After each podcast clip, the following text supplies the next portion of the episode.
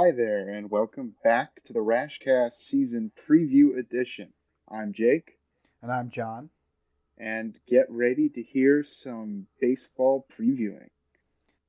So yeah, so we got a big show today. We're gonna do a Nationals preview, then just a more, you know, general baseball preview.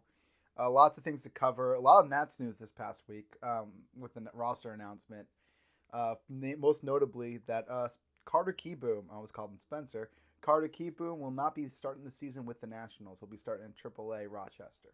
Well, actually, Uh, he will be starting it at the alternate site at Fredericksburg because Yeah. the AAA season doesn't start till May. But the point is, Yep. he won't be on the Nats. Yep, yep. Um, I mean, I think. Listen, if you, people who've listened to this podcast know that we're not the biggest Carter Kieboom fans, I will still say I'm surprised he didn't make the roster, considering the fact that this was the only plan going forward into this season was that Carter Kieboom was going to be our opening day third baseman.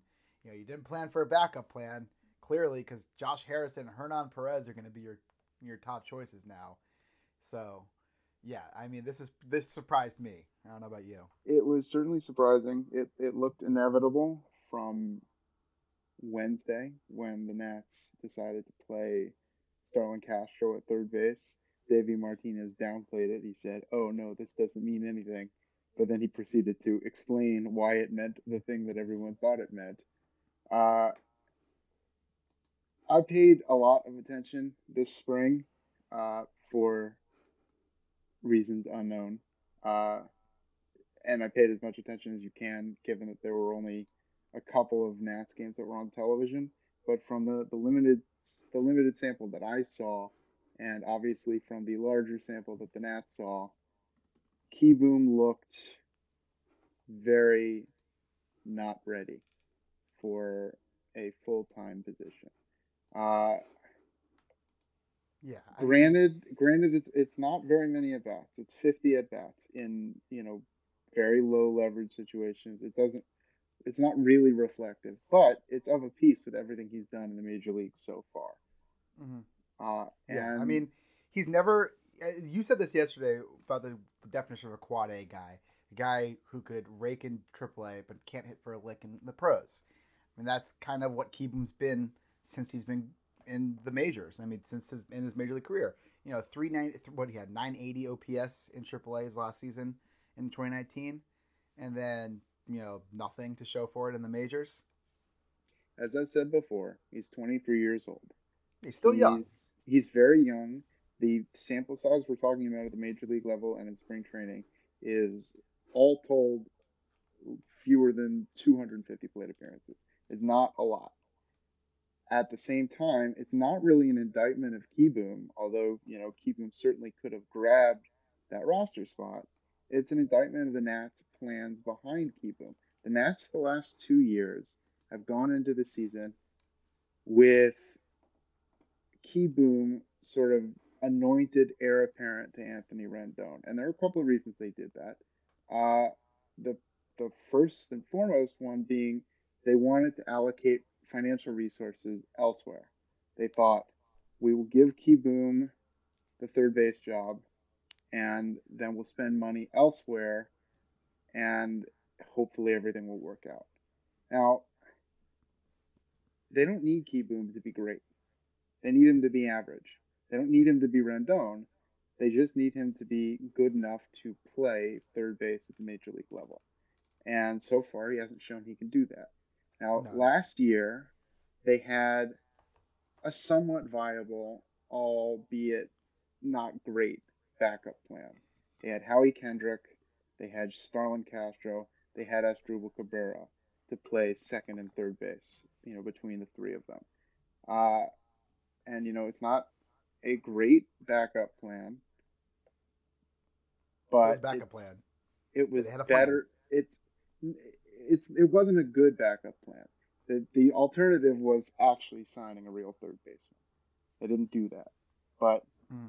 I get The- why they didn't do that because you don't want to, you know, block Kieboom if you really do think Kieboom could be that guy.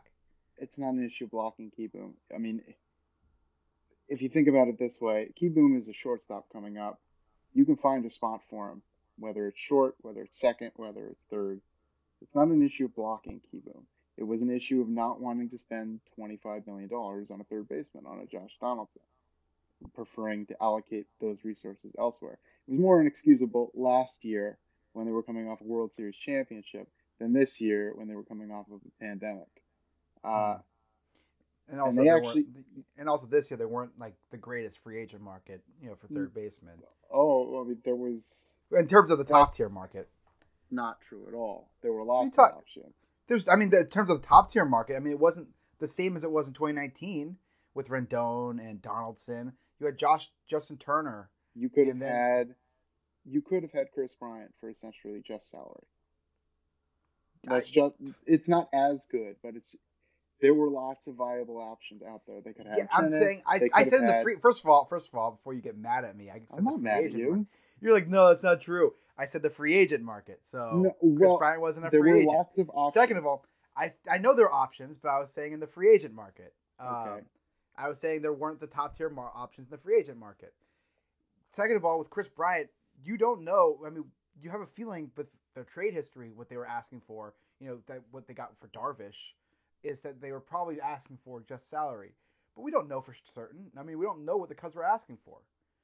And I think, you know, Kris Bryant, if he was available this offseason, will be available at the deadline if the Cubs aren't contending. And I think what the Nats were doing, were hedging their bets to see if Kieboom could be that guy. And maybe they'd be like, okay, let's see at the deadline if we could get a guy. I don't know if they will get a guy at the deadline. You know, if the Reds are out of contention, maybe Suarez is available. They're already moving Suarez to short this year. I mean, they don't really have a place for him in their own infield. Um, maybe Suarez, the Reds will put Suarez available. Maybe the Cubs will put Bryant available. There's a lot of, and there will be guys available at the deadline who the Nats could get. That was So- actually not my preferred solution this year. My preferred solution was not get, you know, if you're willing to spend two hundred and twenty million dollars, just go get Bryant. There's no reason to wait on Kieboom, because you know the odds that Kieboom is better than Bryant are very low, and if money's no object, just get Kieboom or just get Bryant. But if you're not willing to do that, and if you're still operating under budget constraints, there were a lot of utility players, utility infielders around who would have been better options than Josh Harrison. There were Yeah, definitely. I mean, there's Uh, still better options out there probably than Josh Harrison. yes. I know Jake Lamb signed today, but you get Todd Frazier. Todd Frazier is now re-signed with the Pirates on a minor league deal. Ah, well, I missed that today, so he's not available anymore.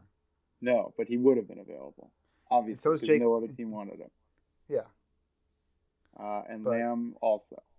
Yeah, Lamb signed with the White Sox today. Yes, I know. But there's still some other guys out there who you could get, still get, who uh, Dee Strange Um, Gordon is a free agent. Um, Hanser Alberto is a free agent. Yolmer Sanchez. There are a lot of options out there. And a guy like Sanchez wouldn't be a replacement for Harrison. He'd be a replacement for Hernan Perez.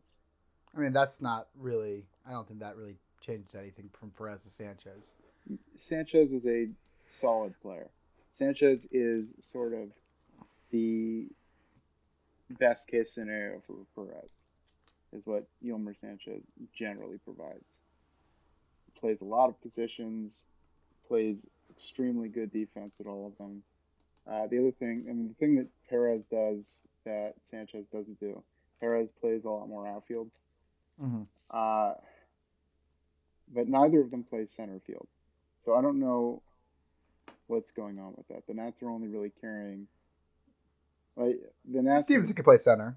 No, but the Nats made a big deal about saying if they were going to carry another outfielder, they were going to make sure that it was someone who could play all three positions.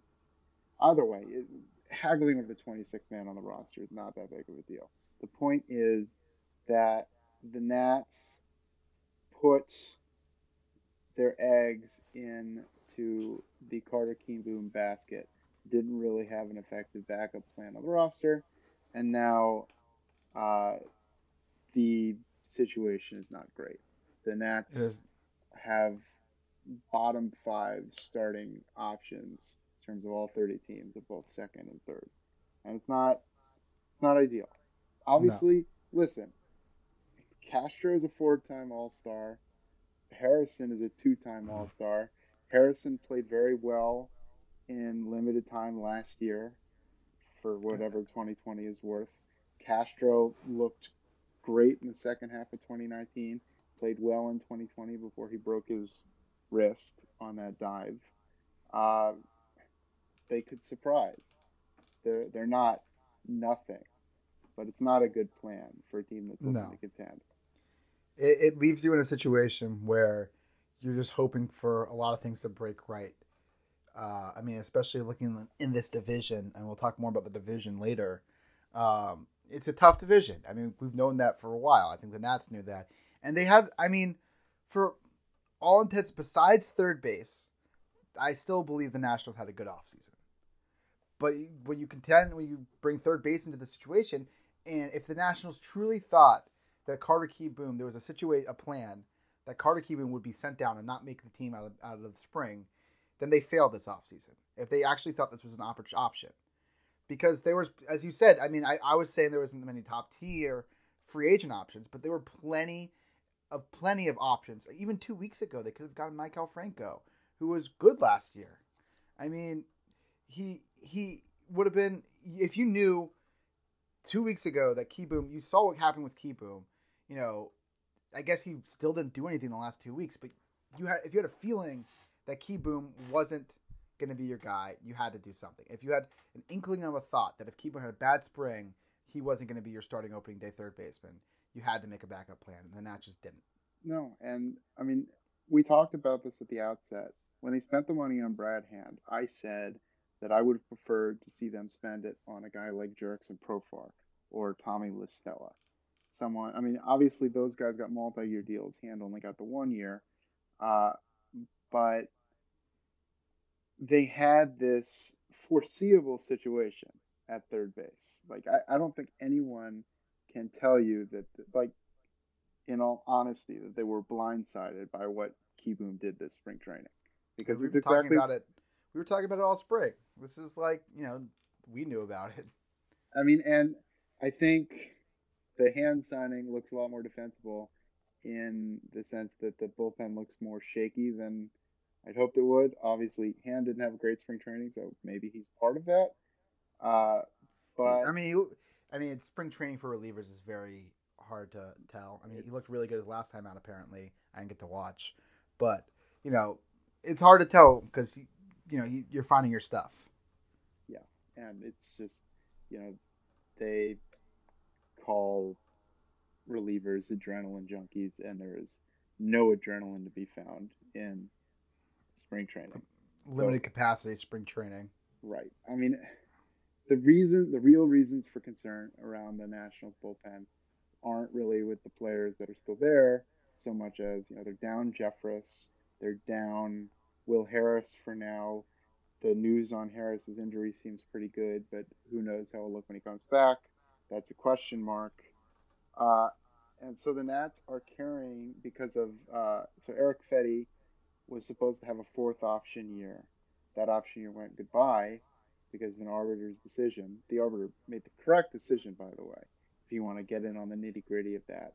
Uh, if someone is eligible for a fourth option if they spend nine, less than 90 days on a big league roster. Uh, and Fedde did last year, but that's because the whole season was less than 90 days. So Fedde clearly deserved that for that. Uh, Yeah. yeah. But anyway, so the Nats are carrying both Voth and Fedde, and they're carrying an eight-man bullpen. It's a thin bullpen. It's a lot thinner than we hoped it would be. Uh, it's going to be more reliant on Wander Suero, who looked good this spring training, but you know than we hoped it would be. So, Can you can you check real quick in the bullpen see if he's warming up? oh, he's always warming up. Yeah. He lives in the bullpen. I'm pretty Uh-huh. sure. You know, like they they say that Juan Soto uh, has an apartment around here. Wander Suero has uh, he just lives in one of the porta johns in the bullpen. Yeah. Yep. Uh, anyway, always warming. Always warming Wander Suero. But yeah, I mean the bullpen's gonna be a question, so the hand signing makes sense. But they, I feel like, you know, we, one of those guys who got a three-year, twenty-something deal. You know, there were still options besides those guys that still would have been better options for the Nats. Like you could have had your cake and eaten it too, with you know signing hand and then also signing a guy like Franco for one year, two mil or something like that. Well, so they. His, gave they gave Jeffress, you know, it was supposed to be a two point two five million dollar contract. So they had two and two point two five million dollars left in the budget, and then they didn't reallocate it. So I don't mhm. know what happened to that. Like there was I don't know how about that either. money left over, Yep. but But yeah, so I think that wraps up our talk from the last week. I mean, yeah, we're I think we're ready for opening day, and so with that, I think we'll look towards the future, I and we'll think uh, one other thing to say is that the Nats managed to get through spring training without any serious injuries to their pitching staff, their starting pitching staff. Like Strasburg is still kind of a question mark. We don't know where his velocity is going to be in the season. Uh, spring training velocity readouts are notoriously unreliable. Scherzer looks great. Lester looks like he's worked his way back. Corbin and Ross both look good. Uh, Yeah. you know, if the Nats are going to go anywhere this season, it's going to be because of the rotation. And through spring, no worries. Yep, that's good. So yeah, so let's go. Let's talk about the Nats this season. So, to you, what do you think is the Nats? What has to happen for the Nats to boom? What happens? What do you think is the average? What do you think is the most likely scenario? And then what happens if they bust? Okay, great. Uh, I mean, like I was saying, uh, it's all going to come down to the rotation, health, and uh, effectiveness. You know, if Strasburg is the X factor, I think everyone in baseball would tell you that. If Stephen Strasburg is 2019 Stephen Strasburg, the Nats have a fighting shot. If he's not, they're not going anywhere, not in this division. Uh, you know, beyond that, obviously, if Bell looks anything like the player he was in spring training, if Schwarber hits, Like uh, you did in spring training. like he did in spring training, if Robles hits like he did in spring training, those are all going to be bonuses. If Soto hits like Juan Soto, which I'm, you know, 95% confident that he will, uh, you know, the team's plan right now is pitching and enough offense. Um, it could work. Uh, I think, you know, best case scenario, all those guys hit. Um, the pitching staff looks like 2019 form, uh, but with a better bullpen, and they win 95 games, and they're very competitive in the division. I wouldn't even say in the best case scenario that that's a guaranteed win because obviously you can't control what happens with the other teams, and there are a lot of really good teams. Although I will say the Mets are looking like they're back on their Mets bullshit again, Yeah, which I is would always fun. I would hold off for a couple of days before. No, I think I think I think Lindor will get signed. I think that will happen. I think they're close enough in negotiations. But the fact that Steve Cohen's just doing his bullshit on Twitter is just hilarious. how do dumb people get this rich? I don't understand. Like, this is the worst negotiation tactic. What is he trying to do here? Just be a troll. But yeah, so in the best case scenario, those guys hit. In the medium case scenario, uh, Scherzer looks 36, but you know he's still effective, still ERA under four, but he's not ace material. Strasburg takes a step back, but is still manage, you know, manages to take the ball 25, 26 times. Uh, the you know only one of the two new acquisitions hits. Robles doesn't take a big step forward. He's just 2019 Robles. Kibu never hits. Um, and the team wins 85 games. And then the thing I've been saying on this podcast uh, for the last couple of months is there is a chance that the bottom falls out with this team because it's based on old pitching, old and injured pitching, because they took a lot of flyers on a lot of guys who had down 2020s and you know good 2019s.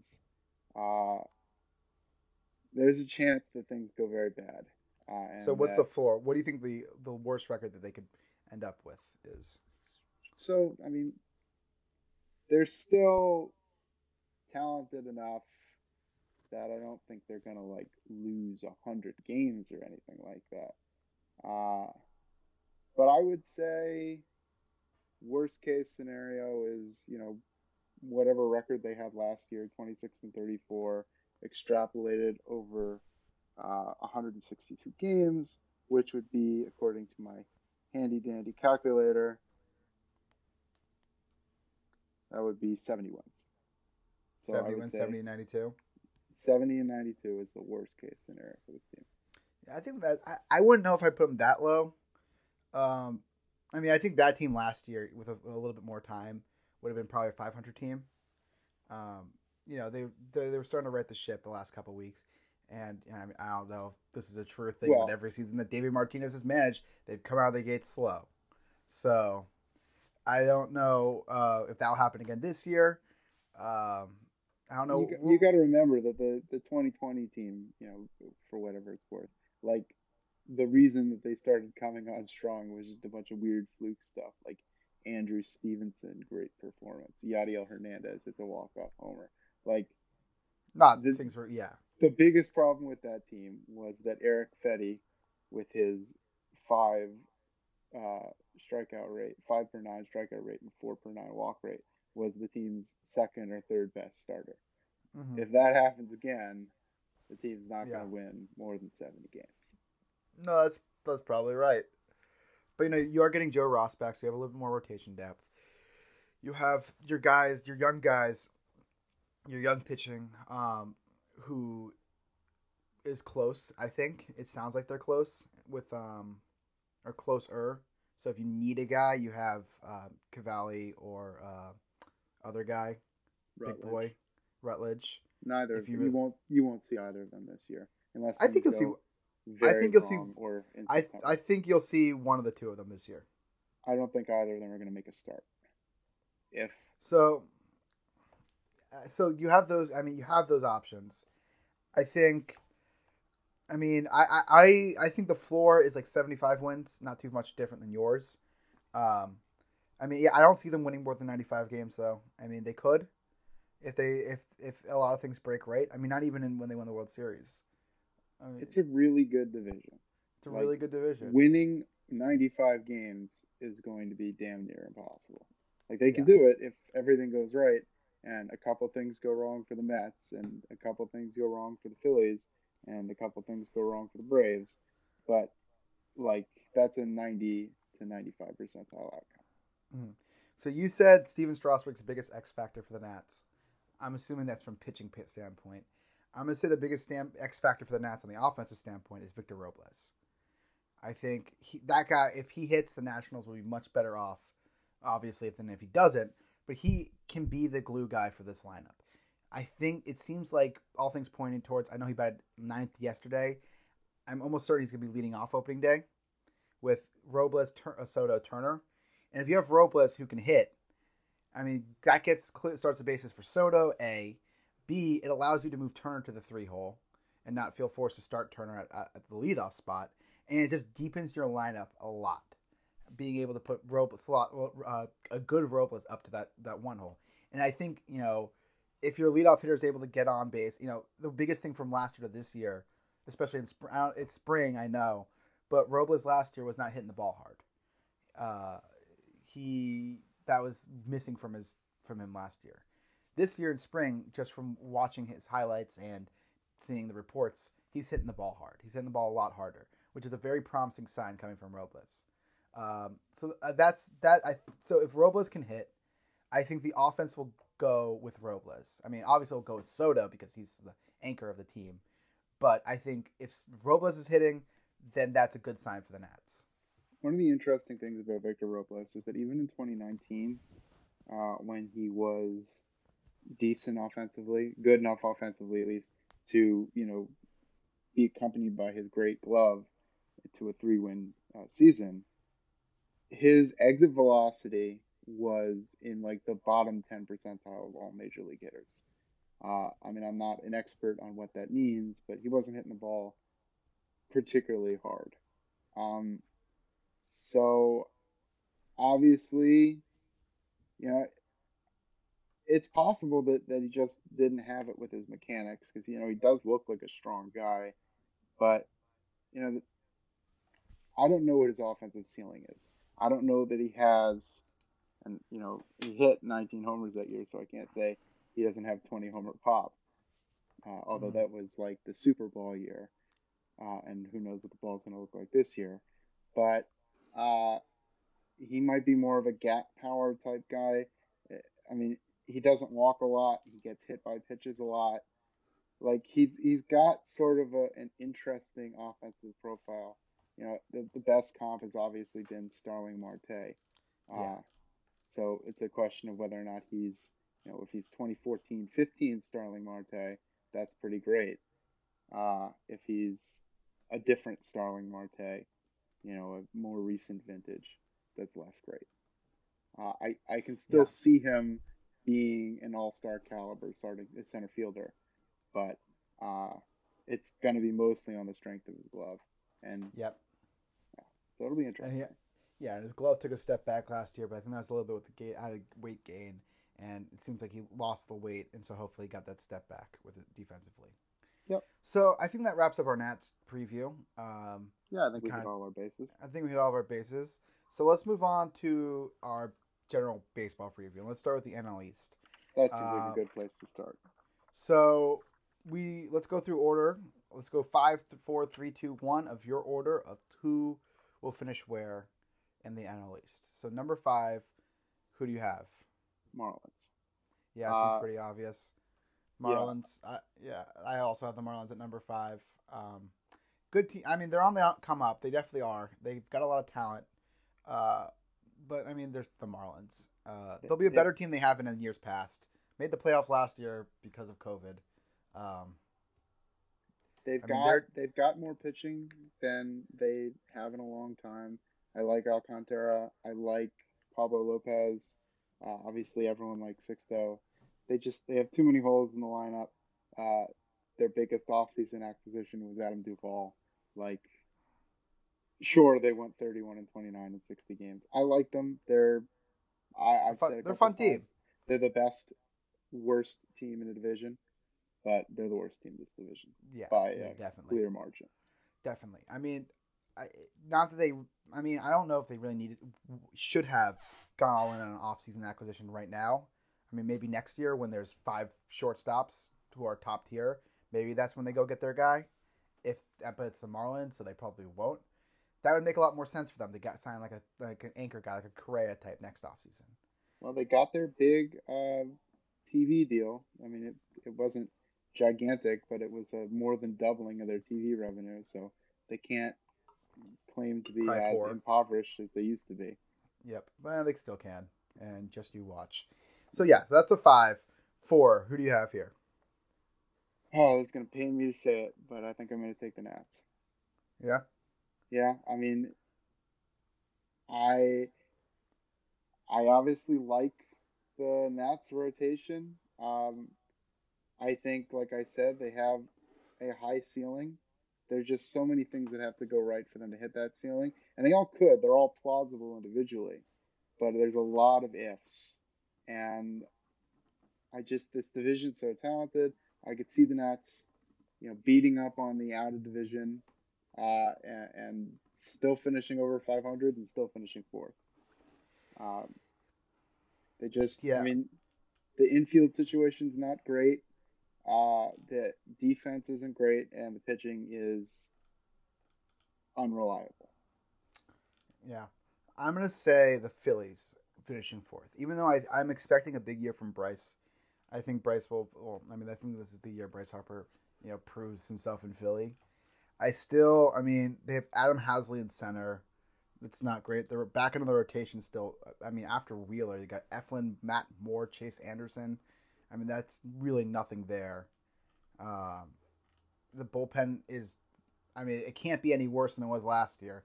They did get uh, Archie Bradley, but that bullpen still isn't great. I mean, it'll be better than it has to be better than it was last year. It has to be. But I, I, I just don't know with the Phillies. I, I mean, they have a fine lineup, especially if Bryce Harper hits the way they think he will this year. But I just don't think they have enough to to put together this year. All right. Well, my third choice is the Phillies. Um, and yeah, I mean, the bullpen is marginally better than it was last year. Their biggest ads are two guys that got pretty summarily cut from the other teams that they were on for possible salary dump reasons in Kintzler and Archie Bradley Jr. But these aren't, you know, the world's greatest pitchers or anything. They're better than what they had. Uh, and Jose Alvarado they also got, who walks close to six and uh, per nine. You know, not a very reliable pitcher. Um, it's, I mean, their lineup is good. They're a good team on paper. The back end of their bullpen or the back end of the rotation is not great, but it's not like I mean, they gave a I don't know. It's like I like their front three. I like Eflin. I'm Um, not big on Eflin. but yeah, I just the two other teams in this division are the Phillies don't make a lot of sense on paper as having struggled last year. They hit a ton. Their starting pitching was very good.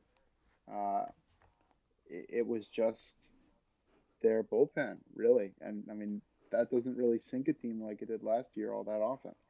Uh, Yeah, so I just I don't see because it's just such a small sample size, and they have some names in their bullpen. I just don't see it hurting them like it did last year. yeah. I mean, it won't be as bad, but Right. I'm still not high on their bullpen. Um, So who do you with the third three? pick, three, I think it's going to be the Nats.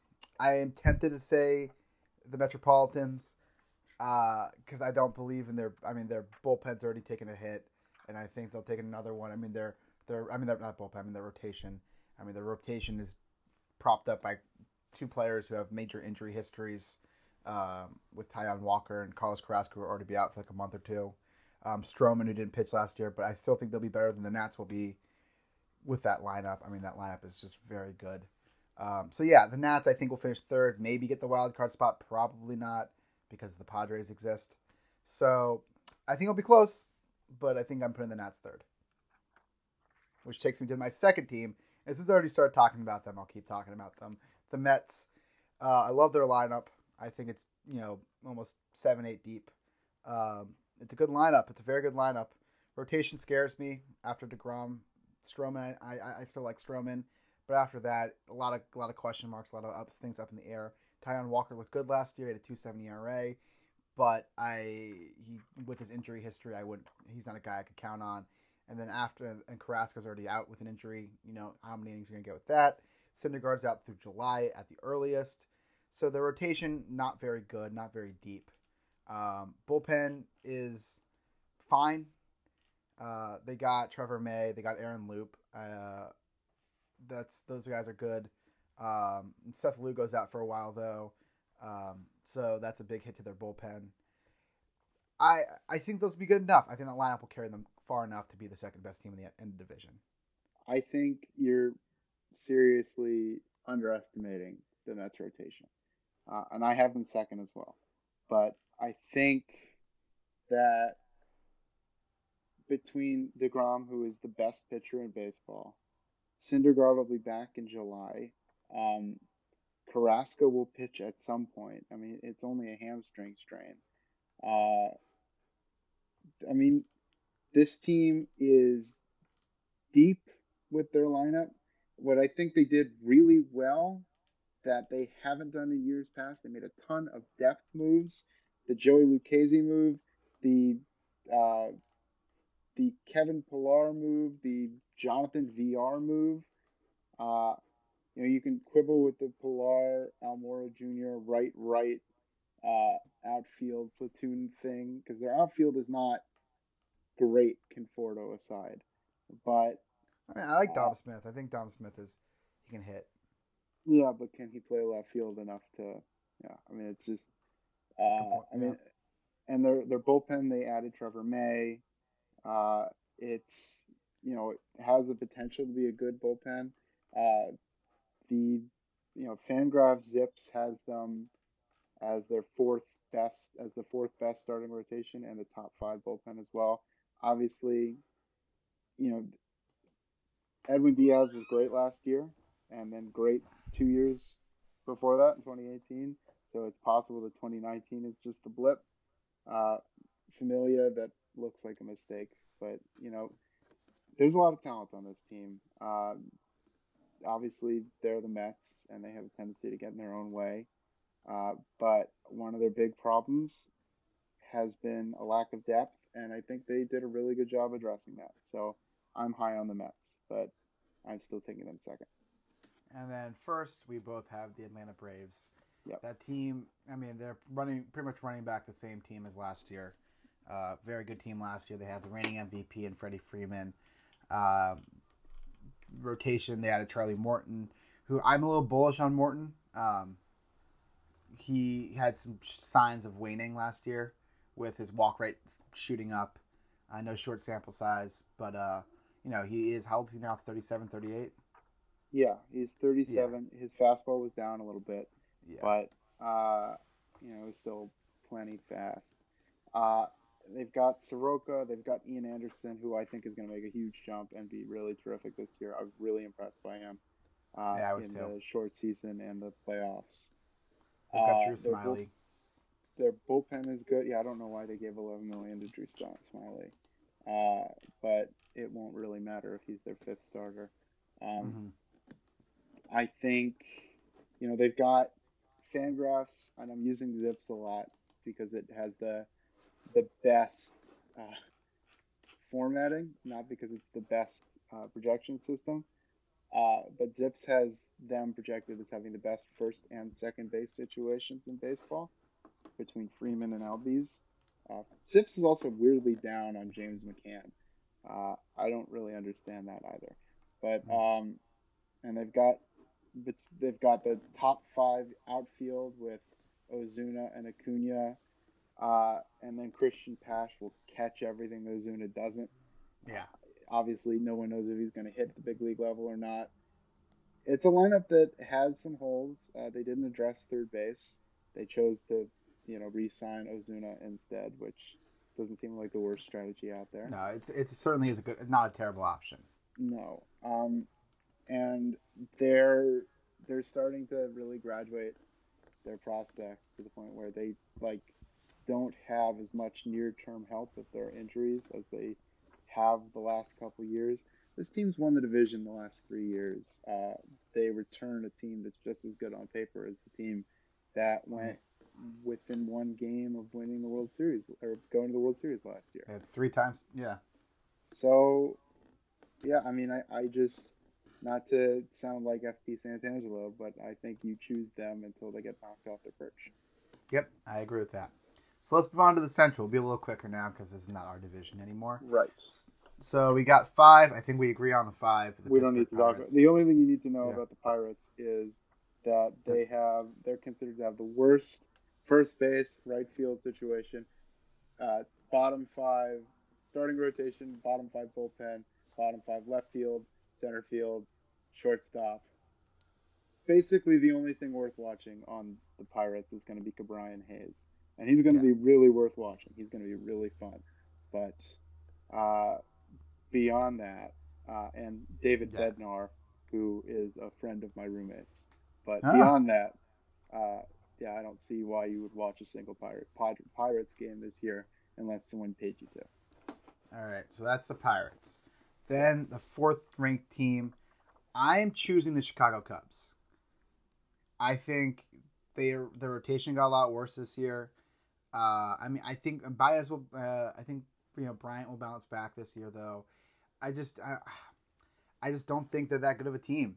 I don't think past Hendricks, you know, that rotation's that good. Rotation sucks. It's The rotation's terrible. awful. Yeah, I mean, Alec Mills is what the three starter. No, Mills- Jake- so Jake Arrieta is their two starter. Jesus Christ. Modern day Jake Arrieta. Then their five starter is someone named Adbert Alzolay, who I I thought he was an outfielder that name before.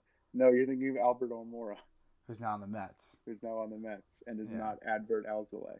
Uh, I mean, I would say that they still probably have the best lineup in the Central or in the in Central Division. It's I a would agree with really bad division.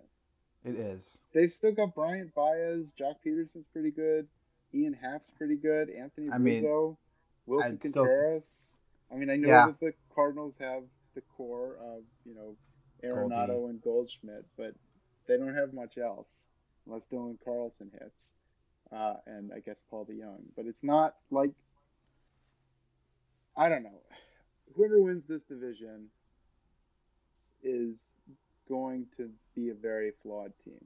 Yes. Uh, and But probably wouldn't win any other division in baseball.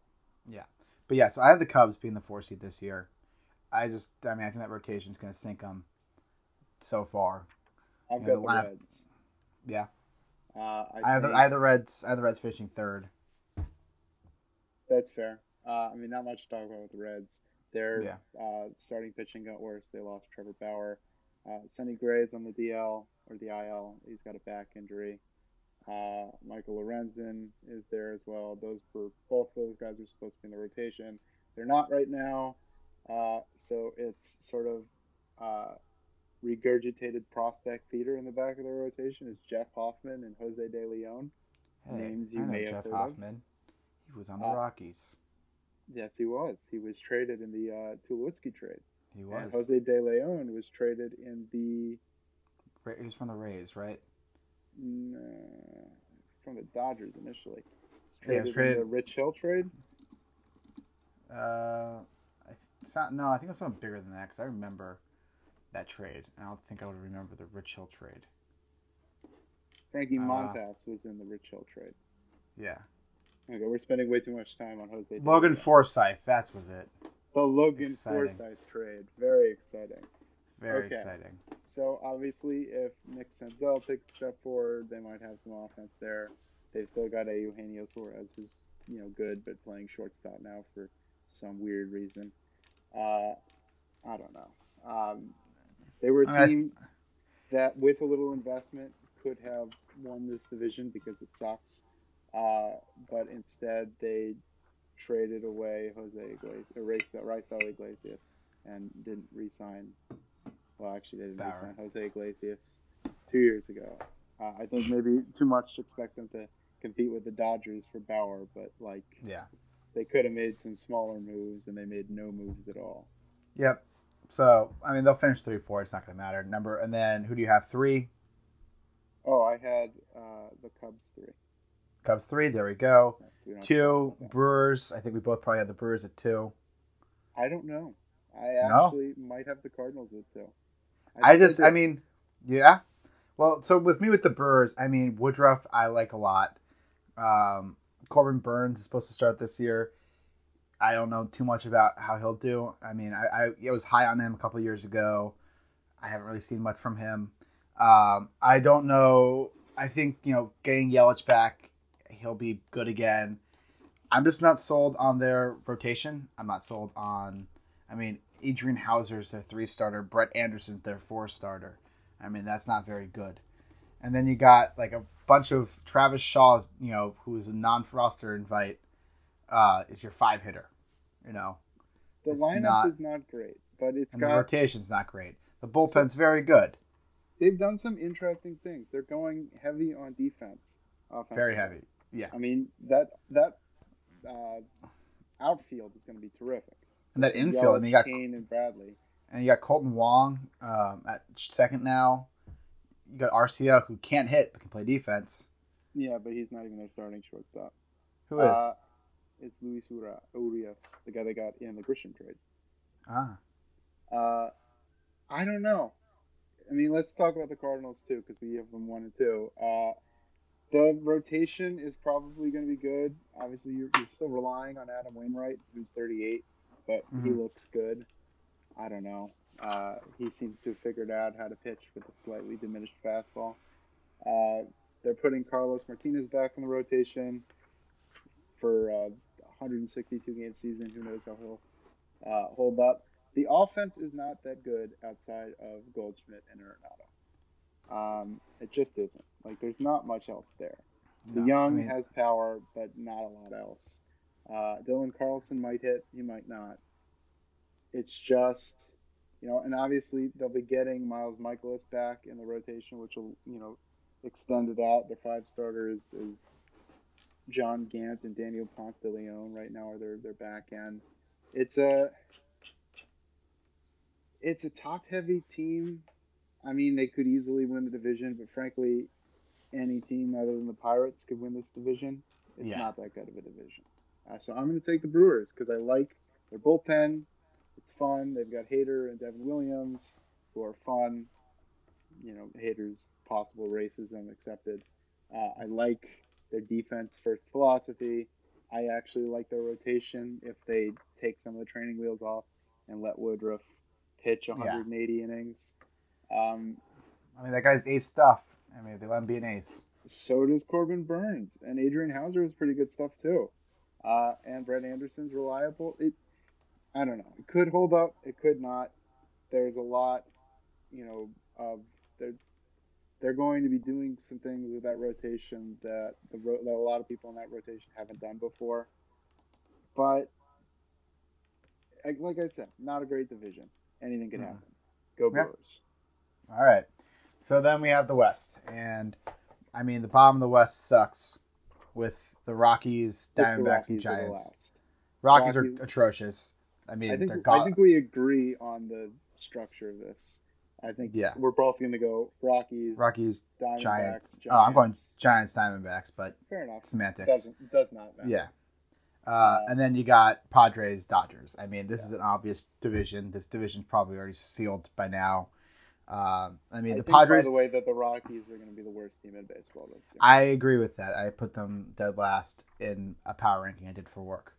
Um, yeah, they're gonna be awful. But I, I, Trevor Story, I feel bad for him. I'm so sorry, Trevor. I think I agree uh, with you now. By the way, I think I'm going to go with the Diamondbacks three.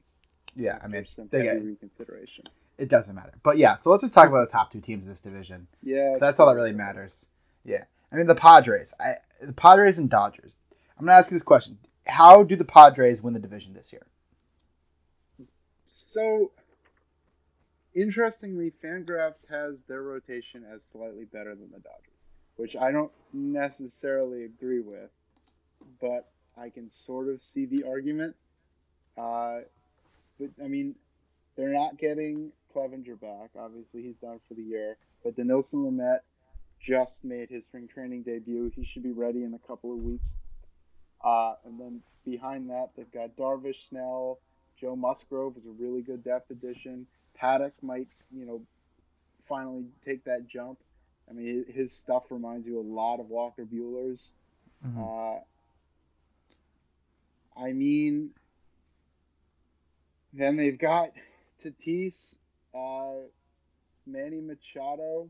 Uh, Tatis is projected to be the best shortstop in baseball. Machado is a top five third baseman. They should hit enough. I mean, I don't think that the gap is gigantic. Like, I think it might be seven games on paper. And you can make up seven games if something weird happens. Like, I Mhm. think I think both of these teams are 95 plus win teams. The Padres are a very, very good team. They've got, more importantly, they've got rotation depth too. Obviously, it's untested, but it's their prospects. Uh, and I would love to see Mackenzie Gore get into the rotation around August. I think that would be a lot of fun. Uh, I mean, it, there is so much talent on this team. It's funny because the only hole that Fangraphs sees in the Padres lineup, and the Padres' whole team, as a matter of fact, is First Eric base. Hosmer. Yep. Eric Hosmer. Uh, which is, is so interesting because he's the guy who sort of started all of this. He's their Uh, Jayson Werth. But they, I mean, they made great moves to augment that bullpen. They signed Mark Melancon like to a three million dollar deal. Uh, I like the Ha-Sung Kim move. I think he's another guy between him and Profar. Those guys can, you know, play anywhere, cover the infield. Profar can play the outfield. They've got a lot of depth. They're really talented. They're really fun. I think I would have them as like a 96 win team and the Dodgers an 103 win team. But you know, I think they both won 100. happen. This is my bold prediction. I think they both won 100 games. With that division, they have plenty of room to beat up on teams and get up both 100 wins. They do get to play the Rockies 19 times. And the Diamondbacks and the Giants. Yeah, I mean it's possible. Uh, Yeah. So I assume Dodgers one, Padres two. Yeah. Let's move on to the AL now. Or do you want to go over your playoff picks? So who your wild card teams are? I'm assuming Yeah. it's gonna be Padres, Mets. Dodgers, Padres. Uh, okay, Dodgers, Bre- Padres, Brewers. Yeah, Braves, Braves, Mets. Mets. Yep. Right. Gotcha. All right, now let's go on to the AL. Uh, Cool. AL East. Uh, I think this is. I mean, you got the bottom tier, you got the O's. The bottom, Yes. obviously. I mean, the Uh-huh. O's will perpetually be bad for a long time. Matt Harvey, two starter. Hell yeah. Awful. O's suck. Then we go to the fourth team. I mean, I think we both can pick the Red Sox here. You know, there's more talent than you would think on the Red Sox. I know. I was talking about this earlier, though. I mean, their lineup is still not bad. The rotation's awful. Rotation's putrid. Lineup's still not bad. I'm st- Well, I mean, it has some upside potential.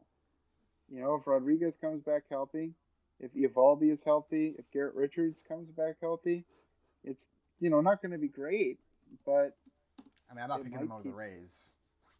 I I I, I want to I want because to. as much as I hate what the Red Sox have done, the Rays bullshit pisses me off even more. Uh, but yeah, I guess I have to go with the Red Sox in fourth. Yeah, I mean that. I mean, again, the lineup isn't bad.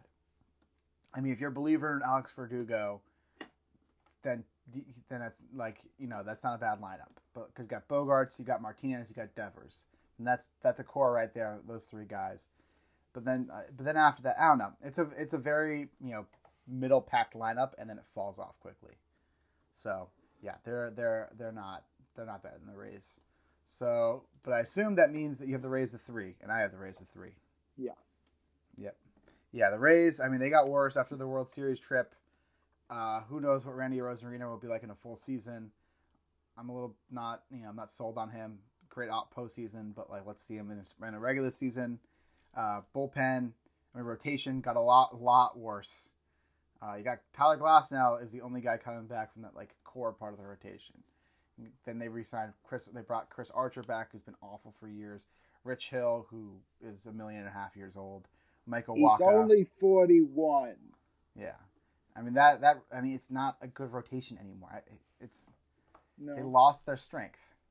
Yeah, I mean they for all of the talk about their opener and all that stuff, the thing that got them to the World Series last year, Was, Was that the they had- they had an incredible rotation. And they Yeah. had they had Glasnow, who finally you know looked like the guy who throws 100 miles an hour.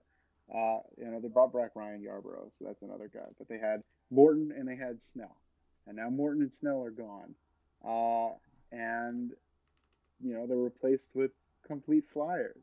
And they didn't like this is what they always do. They make their team worse intentionally. Uh, I mean, and it's just so frustrating because they It's think smart baseball, Jacob. Okay, it's the Rays. It's smart. I mean, it's one thing to try and continue to churn out relievers. They seem to be able to do that, and they all die within two years. It sucks, but they like it's really hard to do it with starters, and they've done it a lot. But that doesn't mean that they're going to keep doing it. Uh, and this division is not bad. Like the Red Sox are the fourth best team in it, but they're not a bad team. No. Um, so you just you can't keep shooting yourself in the foot. That's the really frustrating thing with the Snell deal is like they signed into the extension. They had cost control, and instead of using the fact that they had this below market guy to build a team around him, they used that as a selling point to extract a bigger return in a trade. It's just it's so depressing. It is. They suck. Rays suck. Let's go on to a more fun team. Toronto Blue Jays. I assume they're your two seed. Or your two Yes. number two team. They're a fun team. I think they could. I I see a path where they win this division. I mean that the lineup. where they win the division really doesn't have it has Much to do stuff to do with them. It has I mean, they've got a lot of questions that if they hit will, you know, lead this team to be really competitive. But I think the biggest question mark in this division is everyone in the Yankees rotation behind Gerrit Cole. Mhm. Uh, and also their lineup's health. I mean, with the Yankees, it's always health. yeah, I mean, and they somehow figure out a way to be fine regardless.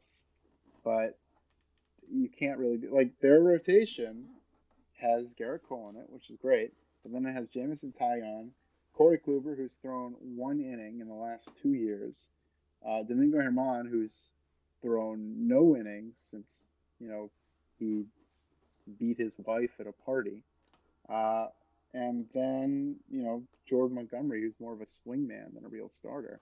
Like it could work. There's no reason why it couldn't work. Like I like the design. I don't I don't hate what they're trying to do here, but there are a lot of question marks. And the Blue Jays, you know, they they are also relying on a lot of prospects. Uh, Fangraphs really likes Danny Jansen for some reason. I don't know why.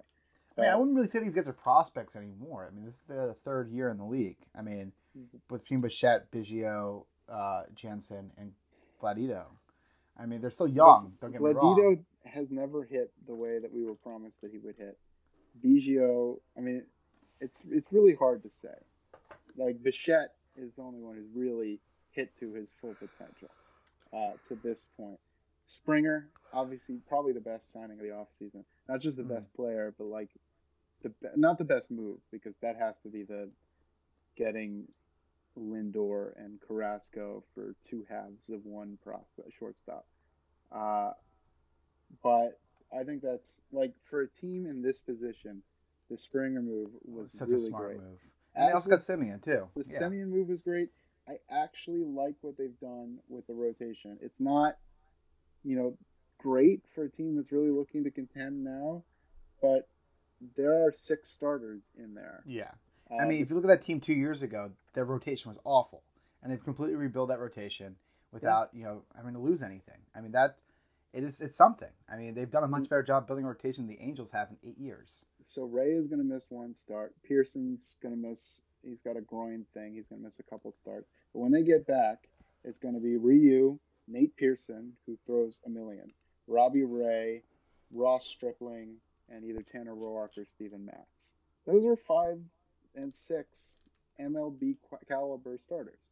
Mhm. It's not a great rotation, but you know, it's workable. The the real issue, you know, they lost Kirby Yates to Tommy John, which really Yeah. stinks.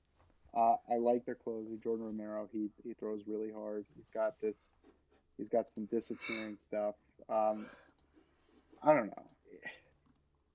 My heart wants to pick the Blue Jays because I really do see some issues with the Yankees, but they are they're just too good on paper. It has Yeah. to be Yankees one, Blue Jays two. All right, let's move on to the AL Central. Wonderful. Let's start with your number five team. Number I've got five. the Detroit Tigers. I think I agree with you. Now they're, I mean, they've got Casey Mize, so at least one week out, of, one game out of five, they'll be fun to watch. Yeah. Beyond But that, not so yeah, much. it's not not nothing much there. Um, and then let's see the four team. Gonna probably be the Royals. I want. And you know what? I'm gonna I say the Indians. Fuck the Indians. Yeah, I mean, look, the Royals tried this offseason. They uh, extended Salvy Perez. They traded for Whitmer for uh, Andrew Benintendi. No idea why he was so available. Uh, they signed Carlos Santana. Their rotation, if Brady Singer makes a step forward, uh, and you know other things go right for them, it won't be the worst. Their uh, bullpen plan is make it 2015 again through science or magic. They have rostered both Greg Holland, who's going to be the closer, and Wade Davis. So that's fun. Mhm. Uh, they're trying. The, yeah, I mean they're the- trying in a the sense. Indians are like the Indians could well have won this division. It's not a great division, uh, but they, for some reason, decided to just cut bait on two of their best players uh, without getting much of anything in return. It makes no sense to me. Yeah. So I'm gonna say the Royals probably four, Indians three, and then the top two teams could be interesting this year. I think I'm gonna go Twins two, White Sox one. I'm going to go White. Sox two, Twins one. I mean, I think it's gonna be. I think one of those teams will win the wild card. One of those teams will win the division. Um, with the Twins, they still have a pretty good rotation. I mean, they lost Odorizzi, but they have Shoemaker, Happ, Pineda, Berrios, Maeda. That's a pretty good. That's five guys right there. Not, not you know, Happ. You don't know how many innings he'll get from him. I mean, he's been reliable though. I was thinking Rich Hill because they used to have Rich Hill, Right. um, and they're both old. The lineup is pretty good. Um, you still have Nelson. I mean, that's it's not the same lineup as it was two years ago. Uh, I mean, Jake Cave and Ryan Je- Ryan Jeffers are the bottom half of the lineup. No, no, no. So no, Mitch Garver is still there. yeah, The- but I don't think he's Ryan. Jeffers is a major prospect.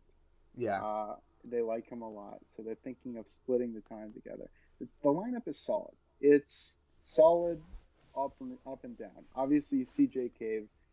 Jay Cave is a placeholder for whenever Alex Kirilloff is ready to go. Um, and beyond that, I mean, obviously, you don't know what you're going to get. Nelson Cruz, 41 years old, uh, but I mean, it's it's a solid lineup. And the White Sox have holes. One that I mean, was just just created. lost. Yeah. Right, and uh, they were really driven last year by Jose Abreu, who's older and you know did something in a 60 game season that he hasn't done for a long time. Was the Mhm. AL MVP. Who knows if he can do that again? Um, you know, it's a it's an interesting division. I like what the White Sox have done with the rotation. I love the Lance Lynn trade. Um, Yeah. and I like I like Liam Hendriks as a person. He seems like a very nice guy. Uh, and they've got a ton of hard throwers in their bullpen. Uh, and they're starting I think I think the the White. Sox. I think the White Sox have the best pitching in the AL, in, from top to bottom. That's probably true. That's probably true. Uh, but I mean, I don't know. I, I just the, the Twins are solid. They are a solid team. Like they're not. There are very few places where they're flashy, but they just have solid one to nine uh, offense. They've got a decent enough rotation. They've got a decent enough bullpen. Uh, They have such a good team to not win a single playoff game. And the White Sox made a move that really frustrated me, which was the Eaton signing in right field. I feel like they could have done so much better than that to address the right field issue. And now, as a result, you know they've they've lost Eloy Jimenez for what seems to be like the majority of the year, and they don't have any you know outfield depth, and they have to start their major offensive prospect who doesn't have a position in Andrew Vaughn. They basically told him, catch whatever you can. What you can't catch, Luis will catch. So Mhm. we'll see how that works. Yeah. Um, so I'm going to say Twins one, White Sox two. All right, then let's go to the AL West. The Uh, AL West. The bottom of that division, um, Rangers. Yes, the Rangers are my other pick for the worst team in baseball. So they're going to they're worse than the. Pirates? Mm, mm, yes, I mean, at least they have Gallo. and nobody else. Yeah.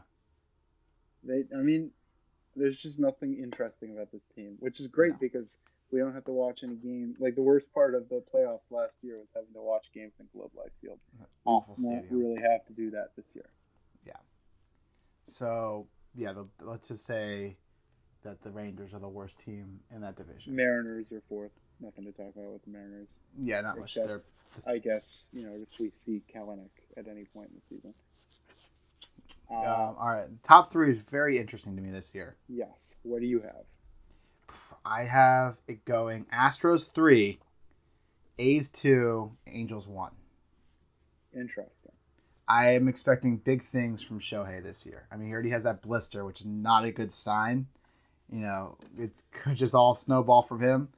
But I, I think Shohei is going to be on offensively. I think he's going to be, you know, when he plays an MVP type hitter. I think, and then if he pitches enough, I think he could compete for an MVP this year. Yeah. Um, I mean, no one Uh, else does what he does. exactly. Let, And let I, I have a hard time about, seeing. Let me tell you something about the Astros. So the Astros, uh, by WAR, are projected by ZiPS to be the fifth best team in baseball, second best offensively. Guess where they are pitching? last. Twenty second. Okay. Twenty second worst team, and they're, Yeah, they're they're, they Greinke and then who else? Lance Oh, they are Odorizzi now. and and Odorizzi, although we don't know when he's gonna slot into that rotation, but I mean he'll probably be fine. Uh, so they've got three starters. They've got uh, whenever Framber Valdez comes back from that uh, broken finger. Uh, I I've heard that that's supposed to be faster than that initial timeline, which was basically out for the season. Mhm. Uh, it's not a good rotation. Uh, the bullpen's no good either. No. But at the same And I think that's going to time, hold them back they- too far. they've got Altuve, Bregman, Correa, Brantley, and Yordan Alvarez. They've got a lineup, and then beyond that, they've got Kyle Tucker, who looked good last year. They've got Myles Straw who might hit. They've got Yuli Gurriel. It's just it's a seven deep lineup. Um, and the Angels have the most star power in the division. Obviously, they've got Rendon, they've got Trout, and they've got Shohei. But they've also got Albert Pujols starting at first base, and you know a six man rotation. By the way, that is not terrible. It's No. better than, than anything else they've ever rolled out with. They've got six actual major league pitchers in it between Yeah, I Bundy, mean, Bundy, the con- Heaney, Alex Cobb, Shohei, if Shohei can pitch, Griffin Canning, and then Jose Quintana, which I thought was a really smart sign. I was about to say that too. Uh, and So the con- I guess we should probably also talk about the uh, A's. But really, what's there to talk about apart from uh, Matt Chapman, Matt Olson, and then I guess Jesus Luzardo, who is Yeah. very fun. But yeah, so what? So where do you have this division ending up? I have A's, Angels, Astros, three, two, one. Uh, I wanted to pick the A's one, but you know, you look at that Astros lineup, it's just it's too good. I know they don't have the pitching. I know they don't have Verlander. I know they've you know taken a lot of step backs, steps back there, and I know that things always like you always hope that this is about to fall apart for them, Mhm. and maybe next year it will when they lose Correa, but uh, I just I don't see a team with that lineup not winning a very mediocre division. Yeah. Uh, but So I do think that the Angels are going to get that second wild card. so that leads me right to our thing. So AL, let's see. I have my my playoff teams are the Yankees, the tw- Blue Jays, the White Sox, the Twins, and the Angels. Yankees, okay. My playoff teams are. Man, this is tough. Uh, I I've already said my division winners. Yankees. Um, yeah, I've already said Yankees, Twins, Astros, and There's your card. my wild card is going to be Blue Jays, Angels. All right. I picked the Angels like three years in a row. Never works out. burn you. They always they burn always you. Mm. do. They always somehow find a way to go 79 Under- and 83. yeah. Yep. Routinely. Yeah. It's truly Uh, amazing. Yeah. So let's move on uh, to our playoff picks. I mean, who, I mean, let's just go to the World Series. Who do you have in your World Series? I mean, it's easy to say Dodgers, Yankees. So I'm just going to say Dodgers, Yankees.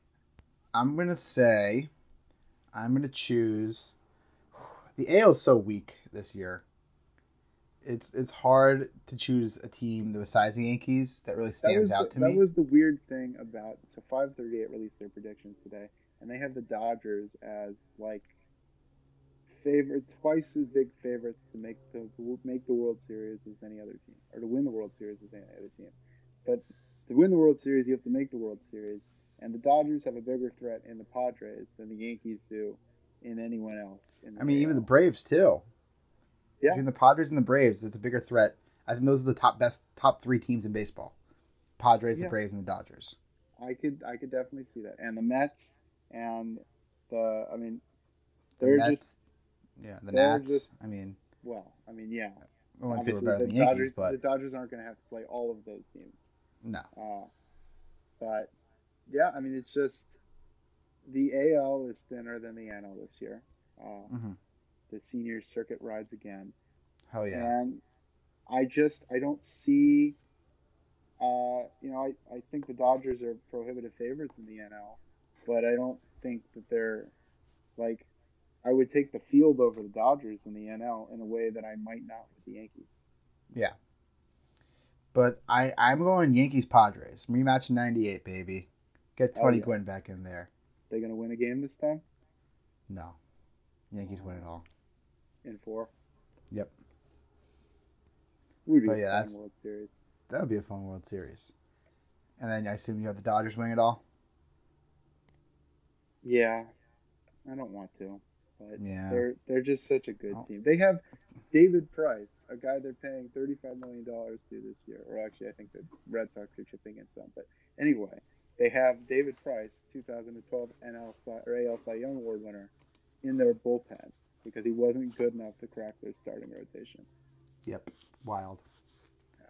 Wild. So let's go through awards real quick. We'll just do this quickly so that you know we're already at an hour ten. So we'll just wrap this show up with our award predictions. Um, MVP AL. Who do you have? Hmm. I'm gonna say Aaron Judge. I'm gonna say it's gonna be. I really want to say Shohei. I really want to say Shohei, so I'm going to say trust him? Shohei.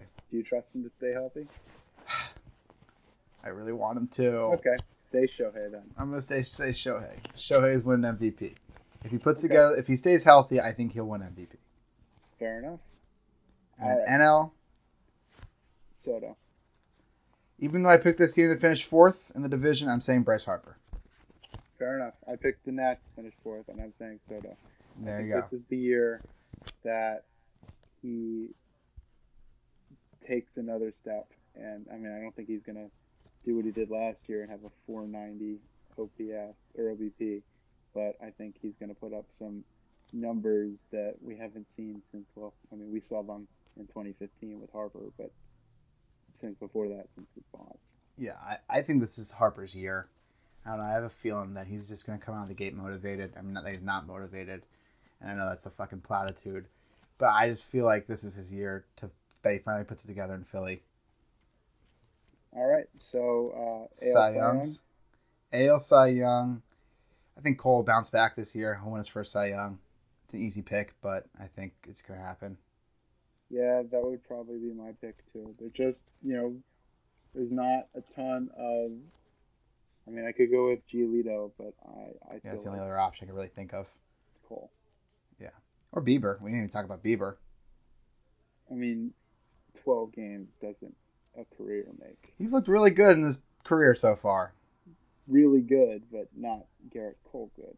No, but I mean, he did win the Cy Young last year. But yeah, I'm still taking Cole. And then the NL, Degrom. yeah, probably Degrom. He's the best pitcher in the world. It's not Yes, he is. It is. So yeah, I think we're agreement And he- there. He's throwing even harder than before. I know, harder than before. Yes. Do you want to do rookies of the year? Uh, I uh, couldn't name you any rookies, so no. I think Ian Anderson and the Braves is going to That's a fair pick. of the Year as a pitcher. Uh, I mean, it's harder to do as a pitcher, but Yeah. I really like him. Yeah. I don't really know who's gonna win in the AL. No, neither do I. Yep. Well, our show ends with us not knowing anything. That seems fitting. Yeah, I don't know. I've got these beautiful charts next to me, but they don't have all the answers. Nope. And I did minimal research. well, that's our show. Thank you for listening this long. Uh, not all the episodes are going to be this long, just a season preview. Uh, now that the season's coming back, we'll be doing this weekly, every Sunday. Just we wanted to do this today to uh, give you guys, you know, just get close enough to the season as we can. Uh, we'll be back next Sunday with another episode. After us going to a game, we're going on Sunday. I'm coming back home.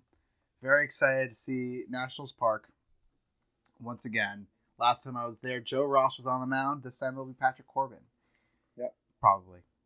Yeah, I don't know how the rotation's going to shake out, but Yeah. yeah, we're going to go get to see some baseball, so we'll let you know. We, we'll probably talk a little bit about the protocols at the stadium. You know, do a little discussion about that. Um, so we'll we'll let you know how that goes, and we will see you guys on Sunday when there will be actual baseball being played.